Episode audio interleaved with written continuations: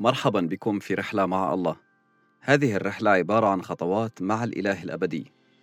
عزيزي المستمع، عزيزتي المستمعة، سنتأمل في الكتاب المقدس بشكل متسلسل حتى نكتشف ما يريد أن يقوله الله لنا.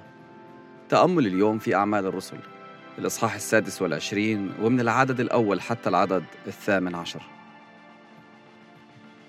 عزيزي المستمع، في هذه القصة بولس بيقول كيف قابل المسيح كيف حياته تغيرت كيف كان مضطهد للمؤمنين في المسيح وأصبح نفسه مؤمن فيه. القصة اللي بيقولها بولس بتوري قوة الله بتوري قوة التغيير اللي صارت في شخص بولس وفي حياته. وكيف تغير من رجل دين محامي مدافع عن الديانة اليهودية لمؤمن في المسيح. بينشر الإيمان في المسيح بين كل اليهود ومستعد أنه يموت لأجل هذا الإيمان. فقال أجريباس لبولس مأذون لك أن تتكلم لأجل نفسك. حينئذ بسط بولس يده وجعل يحتج. إني أحسب نفسي سعيدا أيها الملك أجريباس إذ أنا مزمع أن أحتج اليوم لديك عن كل ما يحاكمني به اليهود.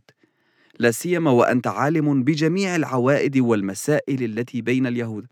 لذلك ألتمس منك أن تسمعني بطول الانا فسيرتي منذ حداثتي التي من البداية كانت بين أمتي في أورشليم يعرفها جميع اليهود عالمين بي من الأول.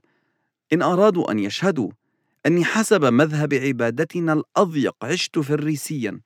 والآن أنا واقف أحاكم على رجاء الوعد الذي صار من الله لآبائنا الذي أسباطنا الاثنا عشر يرجون نواله. عابدين بالجهد ليلا ونهارا. فمن أجل هذا الرجاء أنا أحاكم من اليهود أيها الملك أغريباس.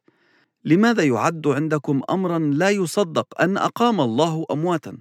فأنا ارتأيت في نفسي أنه ينبغي أن أصنع امورا كثيرة مضادة لاسم يسوع الناصري. وفعلت ذلك أيضا في أورشليم.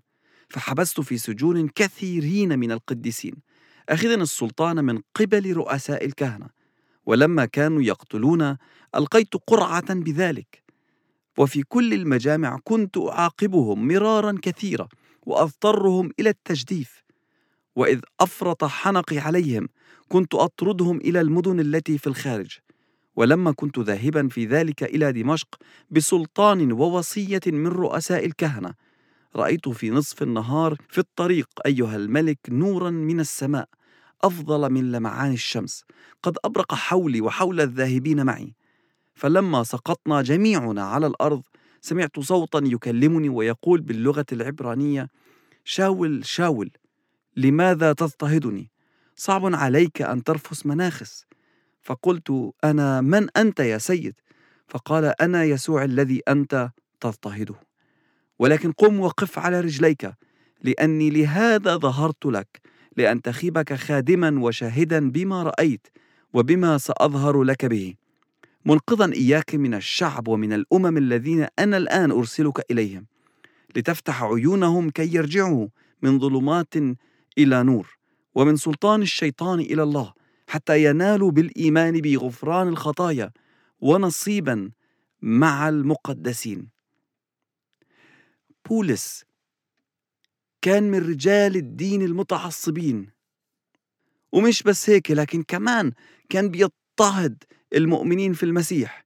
كان بيعمل قرعة على المسيحيين هذا اقتلوه هذا ما تقتلوهوش كان بيحاربهم وكان بيعاقبهم وكان بيضربهم لدرجة إنه يجبرهم إنهم يكفروا علشان يقدر يقيم عليهم الحد يقتلهم. والشر عنده إنه ما اكتفاش بس في المؤمنين في المسيح في أورشليم. لكن كمان طلع من أورشليم معاه كتب عشان يقبض على الناس الموجودين في سوريا في الشام ويجيبهم للقبض عليهم. والمسيح بنفسه ظهر له في الطريق وراه شخصه وقال له ليش بتضطهدني يا شاول؟ لأنه اللي بيضطهد المؤمنين بالمسيح بيضطهد المسيح نفسه. من مسكم مس حدقة عيني هو بيقول وانتقام الله لكل المؤمنين في المسيح إنه ورى شخصه لبولس عشان يتوب ويرجع لإله. هذا الانتقام الإلهي من كل شرير إنه يعطيه الفرصة إنه يتوب إنه يتغير. وبولس تاب عن اللي عمله وسلم حياته لربنا وابتدى ينادي فيه في كل مكان بيروح لإله. رسالة بولس للأمم كانت إنه يروح عشان يفتح عينيهم عشان يرجعوا من الظلمات للنور من سلطان الشيطان لا الله الحقيقي عشان ياخذوا بالإيمان فيه غفران لخطاياهم. في فيلم اسمه أكثر من أحلام. الموقع الإلكتروني اسمه morethandreams.org راح أحطه مع النص في الموقع. في هذا الموقع في خمس أفلام لخمس قصص حقيقية واحد منهم قصة لشيخ كان جزء من جماعة إسلامية في مصر. وكان هو وجماعته بيجهزوا لعمليات قتل للمسيحيين. قصته بتشبه قصة بولس. ما راح أحكي لك القصة لكن بشجعك تروح على الموقع morethandreams.org هذه قصة بولس لكن انت كمان عندك قصة الله بده يصنعها في حياتك.